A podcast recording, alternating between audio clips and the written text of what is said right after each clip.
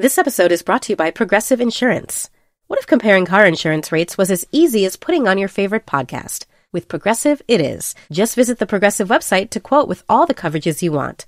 You'll see Progressive's direct rate, then their tool will provide options from other companies so you can compare. All you need to do is choose the rate and coverage you like.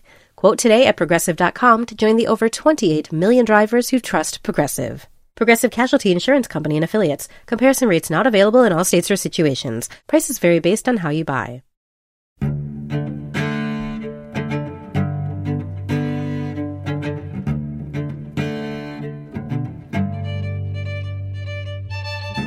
You're listening to the New Yorker Poetry Podcast. I'm Paul Muldoon, the poetry editor of the magazine, and it's a delight to have you with us today. Now, on this programme, as you probably know, we invite a poet to choose a poem from the New Yorker archive.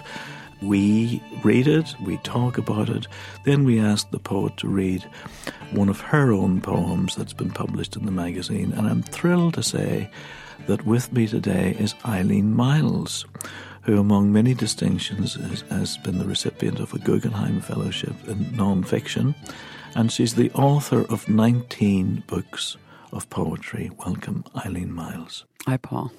So the poem that we're looking at today, the poem that you've chosen, is White Boat, Blue Boat by James Schuyler.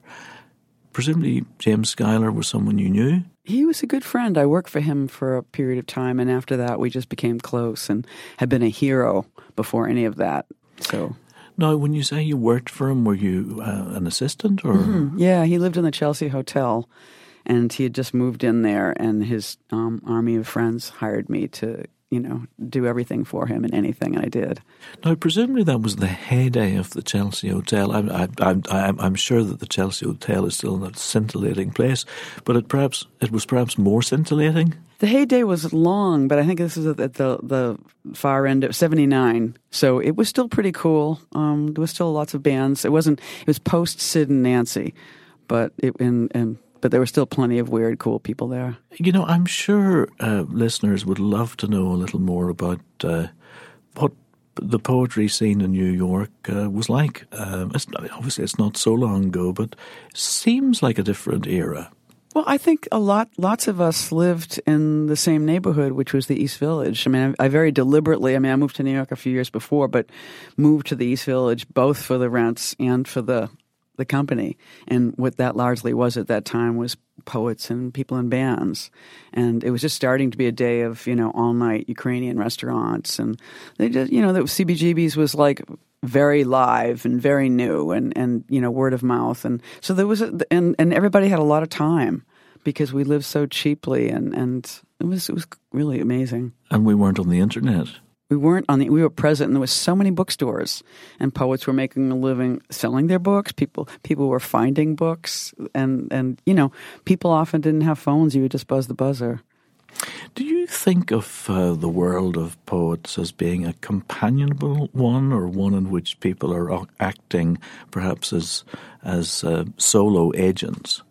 Oh, well, I mean, both, of course. I mean, I think we're all kind of a bunch of loners, mm-hmm. but a, lo- a bunch of loners who need each other very much. I mean, the the idea of a, um, a school of poets just has to do with the fact that, that people need to kind of cluster in a way to, you know, because I, when I came to New York, everybody told me what I should read and what I shouldn't read, and mostly they were men.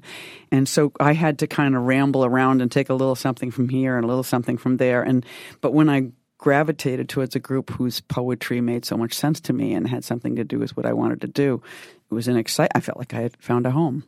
Now, would you align yourself with, with the New York School? Absolutely. I mean, that was that was the aesthetic, of one of many, but w- maybe the reigning aesthetic of Saint Mark's Church, where I, you know, which really stood in as graduate school for me. I mean, they had free workshops that were funded by the N E A in that. At that time, you just walk in on Friday night with your beer and sit down, and Alice Notley or Ted Berrigan would be there, and, and the other, you know, ten or twelve young people in the East Village that wanted to be in the room with them. So now, James Schuyler, or Jim Schuyler as he would have been known, was a a prominent member of the New York School. What would you say in his work typifies that school? If if I were to be kind of schoolmasterly here. Uh, vernacular. Schuyler's work is so vernacular. And, and it's very funny because it's very simple language and it's much less, um, I don't know, kind of, I guess, abstract than Ashbery's in a certain way. Though Ashbery's isn't really when you look close, but the overall feel. But Schuyler's, you you know where you are. And, and so they look like very simple, sometimes even kind of childlike poems. But there'll always be a whoosh of of common talk in a way. Like there's a, a poem of his that I love is called Six Something, you know, and it's just that blur of six what? Six o'clock, six fifteen, six, you know, June what? You know, it's just, and we do talk that way. And Schuyler was very quick to pick up, I mean, he called his own um, poetry point and snap, you know, and I think it is that on every level, not just visual, but a kind of organizing way of, of talking slang.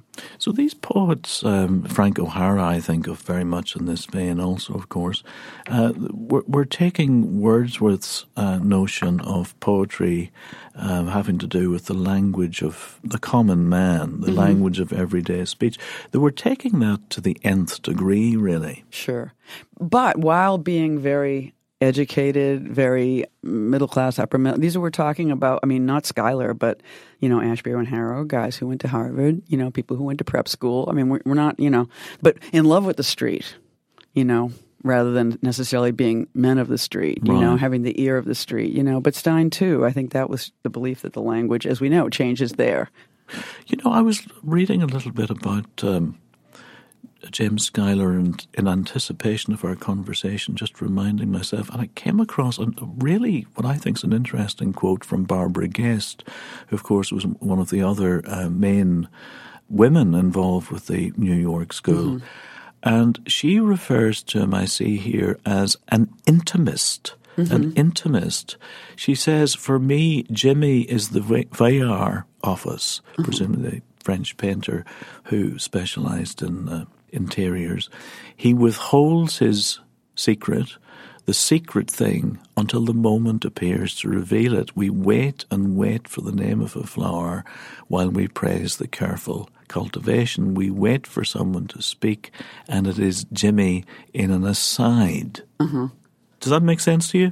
Well, I think the word intimist is absolutely perfect for him. It's close and it's touchable, and it, it, it has just this quality of sweetness that that I think we do associate with intimacy, you know, dangerous sweetness even. Right.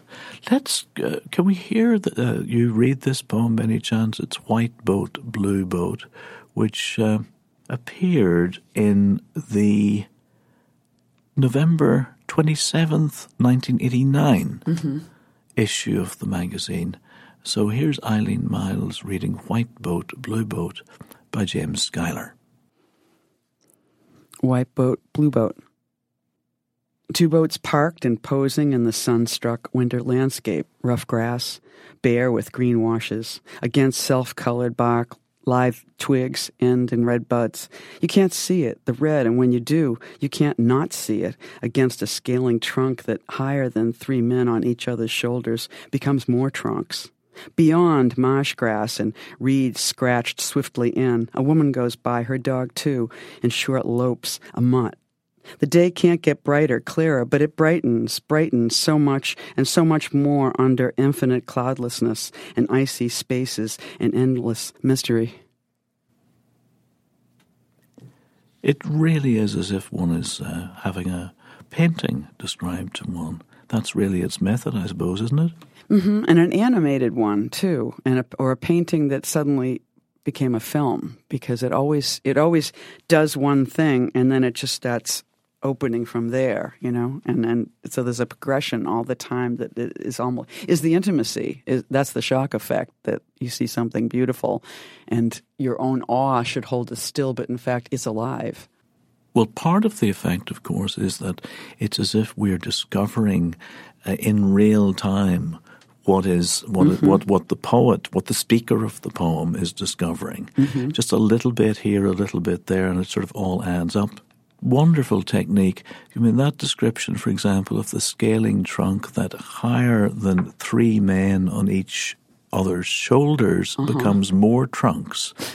And the relationship between the trunk of the human body and the trunk of the, the tree, you know, which could easily be a bit, uh, let's say, overstated, mm-hmm. is really done quite delicately. Right, right. And it winds up being even a little bit sexy. You don't have to think about it too much, but it's there, too, the, in the engagement with a man's body, with a man's trunk. I love this use of the word scaling. I mean, mm-hmm. it's an indicator, yet again, just of how terrifically precise Schuyler is. Scaling, both in the sense of the scale, I suppose, of the of the tree, in the sense of the, the rough surface of the tree, the scale in the fish scale sense, and then the scale in the ladder sense. And he brings the men in with that verb before they're even there, because the scaling trunk is about the climbing, you know, and the going up. And, and, you know, the tree ain't doing that. The human body is, or the human gaze is. So it's sort of in advance of the human presence, it's there. And in fact, it also goes in the direction of scale and the notion of perspective, you know, the size of one thing in relation to another, the kind mm-hmm. of idea that uh, Elizabeth Bishop was terrifically interested in.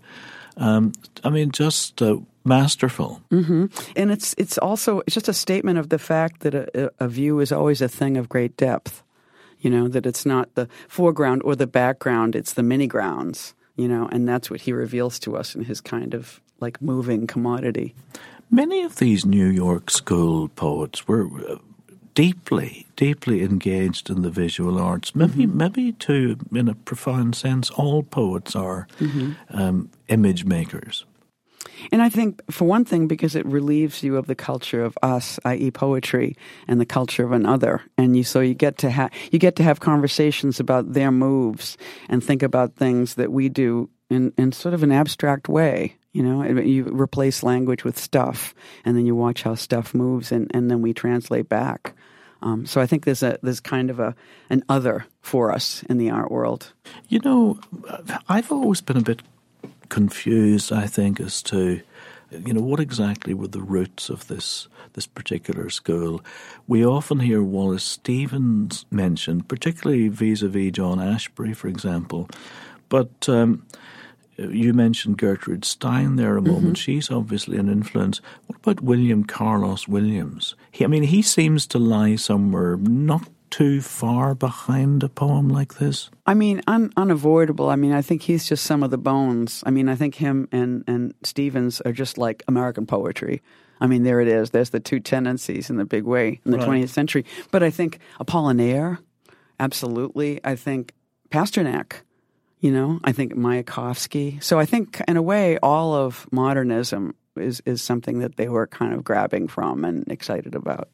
And then I think each one had their own perversities. I mean, when John Ashbery told us he was reading John Clare, we all started reading John Clare. And I think so there's lots of tiny discoveries, you know. That was um, Eileen Myles reading White Boat, Blue Boat by James Schuyler. Hi, I'm Deborah Treisman, fiction editor of The New Yorker. Each week on The Writer's Voice podcast, New Yorker fiction writers read their newly published stories from the magazine. You can hear from authors like Colson Whitehead. Turner nudged Elwood, who had a look of horror on his face. They saw it. Griff wasn't going down. He was going to go for it, no matter what happened after. Or Joy Williams. Her father was silent. Slowly, he passed his hand over his hair. This usually meant that he was traveling to a place immune to her presence. A place that indeed contradicted her presence. She might as well go to lunch. Listen to new stories or dive into our archive of great fiction. You can find the work of your favorite fiction writers and discover new ones. Listen and follow The Writer's Voice wherever you get your podcasts.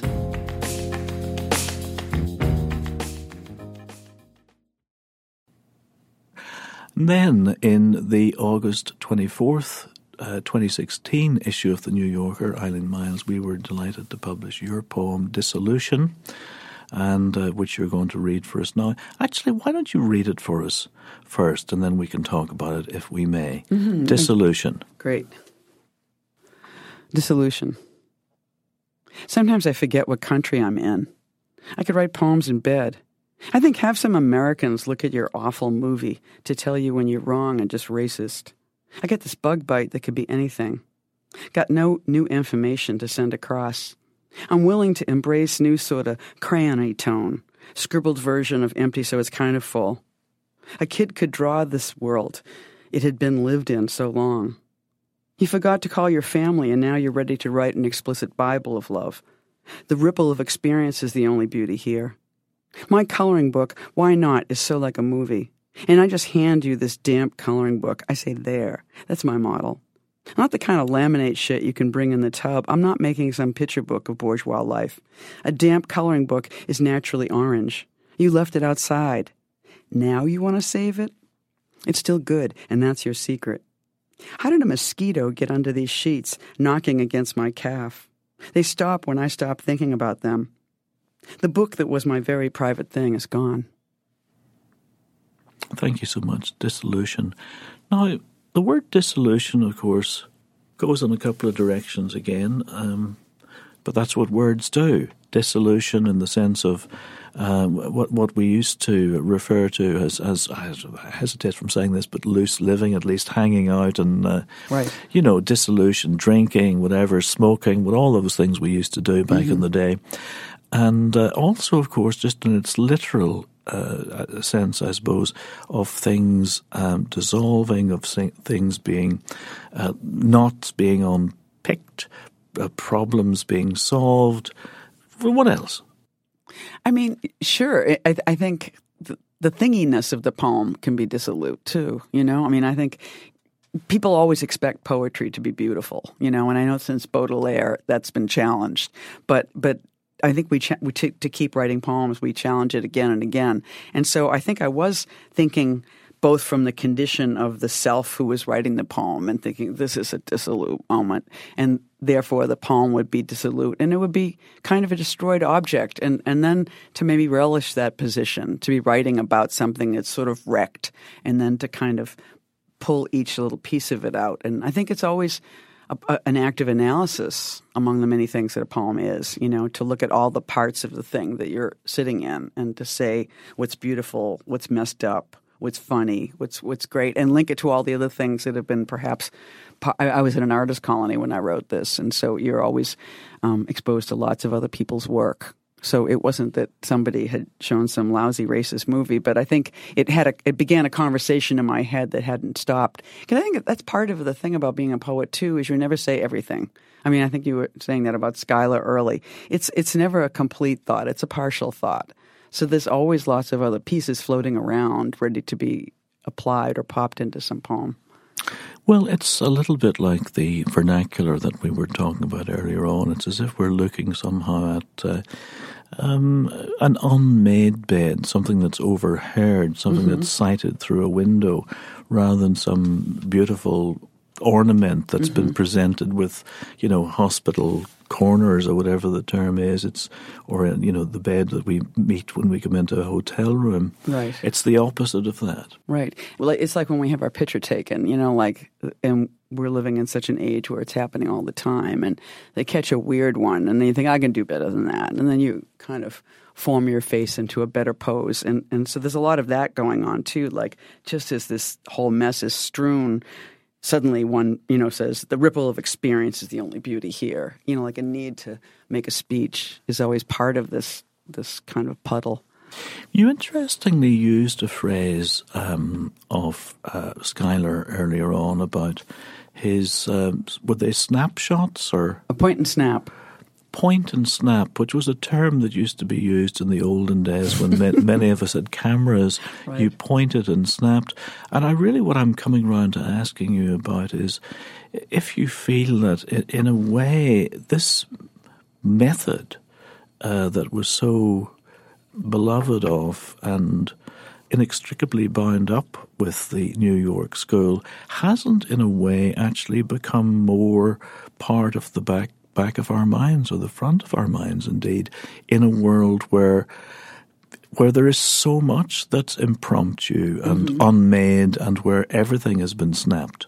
Right, right. No, I think exactly. I think we're we're we're living in that time. I mean, I think the kind of what was regarded as sort of a New York School way of framing things is kind of the virtual experience we're all having all the time. If you look at Twitter, so many lines just sound like a little pronouncement from one of these guys' poems, or the poems that they inspired, you know, in the, in the following generations. I mean, advertising sounds like a New York School poem. But, you know, but then the New York School poem was advertising.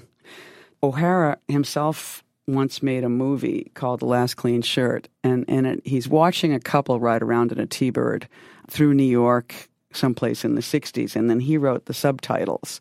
And suddenly you get this sense of this yippee, like what it was like to be in America after World War Two when everybody thought everything was great and we won and people hadn't started getting assassinated yet. And there was just this, people still believe in progress. So that, that fullness of, of existence was, was all over their poems, you know, and, um, you know, it's different now, but we can still, we can still hit the mark with a high, excited line. I'm fascinated by what you say here. I mean, it's as if there was a moment, um, for those of us of a certain age, I suppose, sometime, sometime in the maybe mid nineteen sixties, I don't mm-hmm. know where one would put it, When when there was a sense that actually things could get better, where there was some sense of hope, mm-hmm. we don't seem to have it anymore. Not not as an overall surge that everybody feels like they're living in. That's not the shape of the times. I mean, I think that we're, you know, endlessly getting pieces of mail that tell us, well, what about the hummingbirds? You know, what about the bees? And what about this, you know, this canyon? I mean, there's so we're so aware of loss. So it's like, how does one tweet in a way, you know, like how does one how does one kind of sustain a, a joyous feeling? And I think, I mean, I think you don't. I think you just you just take it when you see it. Yeah, let me ask you. Um, this is a rather large question. I, I, I, but how would you say the poet, you yourself, and other poets who are functioning now in twenty sixteen, as it happens, how are we to deal with making sense of the world at the moment? How are we going to do this? Mm-hmm. Well, I think, you know, the thing, the word you applied to Schuyler, intimist, is is there for all of us. I mean, I think the hardest thing about the world we're living in right now is the question of whether I am inside of it. You know, you're always being torn out by your phone, by your messages, by your, your pace. I mean, everybody knows that, that it was slower in other times, that ten years ago it was slower, and ten years before that. I, when I think about what the seventies felt like. So I think that I have to find a thing that, that everybody needs to find, and I think one of the ways I find it is through poems. One of the times that I can control and manage is the time within my poem. It's a very small space, but I think part of what get people get when they read a poem is not necessarily a slow experience, but uh, a considered one in a certain way. A person is trying to make sense of their inside and their outside. So this, the negotiation is going on, you know, and it's not a Zen talk, it's a poem.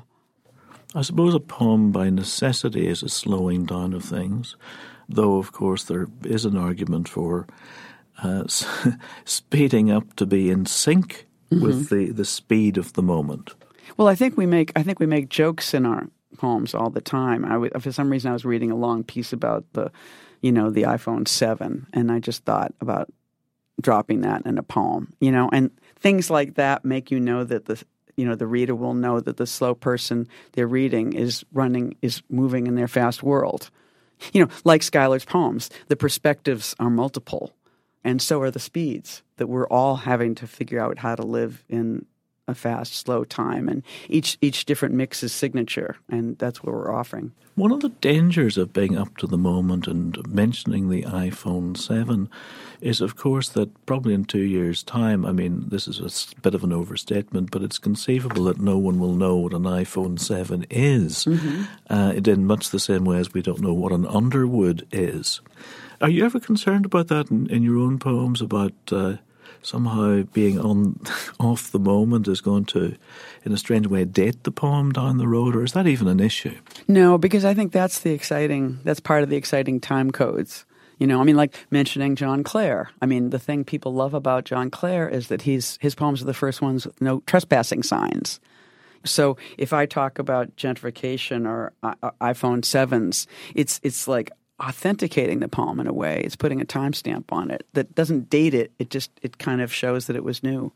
I think that's right. I think that's we have to believe that on balance that, you know, if we know the context uh, uh, in which Shakespeare wrote Macbeth, for example, you know, with uh, James very concerned about witches, with plague in the air and all the rest of it, it does actually help us to understand the text. Mm-hmm.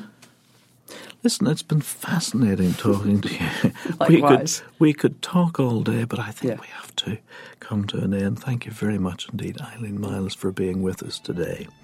White Boat, Blue Boat by James Schuyler, as well as Eileen Myles, your own poem Dissolution, may be found on new yorker dot com. Eileen Myles' latest book of poems is I Must Be Living Twice, New and Selected Poems. And then James Schuyler's final collection, alas, was his selected poems. I'm Paul Muldoon, poetry editor of The New Yorker. Until next time, goodbye. You can hear more poetry read by the authors on new yorker dot com and in the digital edition for tablets and smartphones, available at no extra charge in the App Store and on Google Play. The theme music is The Pitnacree Ferryman, from the album The Highlander's Farewell by Alistair Fraser and Natalie Haas from Colburney Records.